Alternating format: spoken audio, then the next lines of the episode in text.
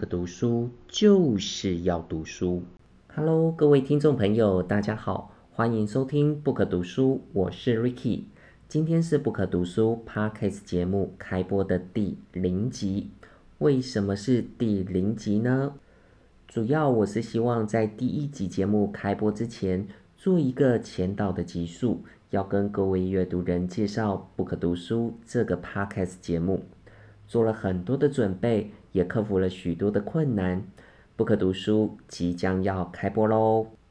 不可读书是一个专为阅读人开设的 Podcast。在这个节目中，我会与各位阅读人分享优质的书籍作品，以及我的心得与看法。希望在浩瀚的书海中，借由不可读书与各位阅读人相遇。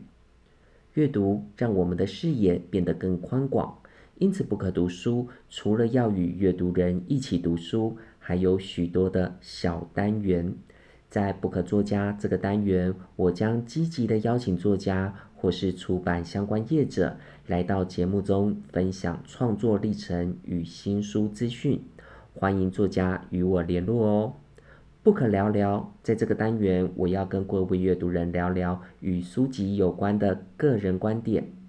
在不可快报这个单元，我要跟阅读人分享书籍以及书籍活动的相关资讯。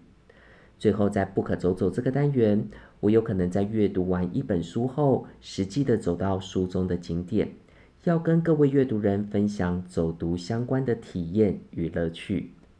总之，不可读书是一个与阅读人高度相关、广泛聊书的 Podcast 节目。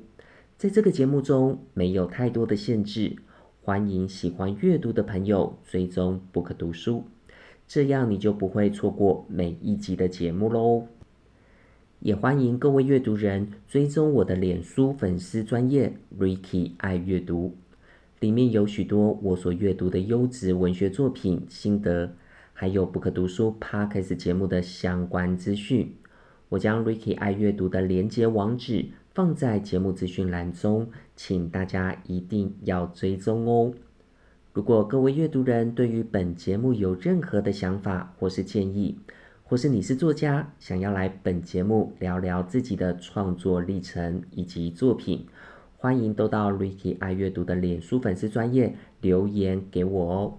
今天不可读书第零集，先简单的跟各位阅读人分享到这边。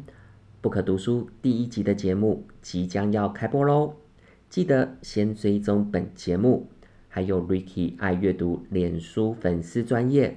不可读书就是要读书，我们下次见，拜拜。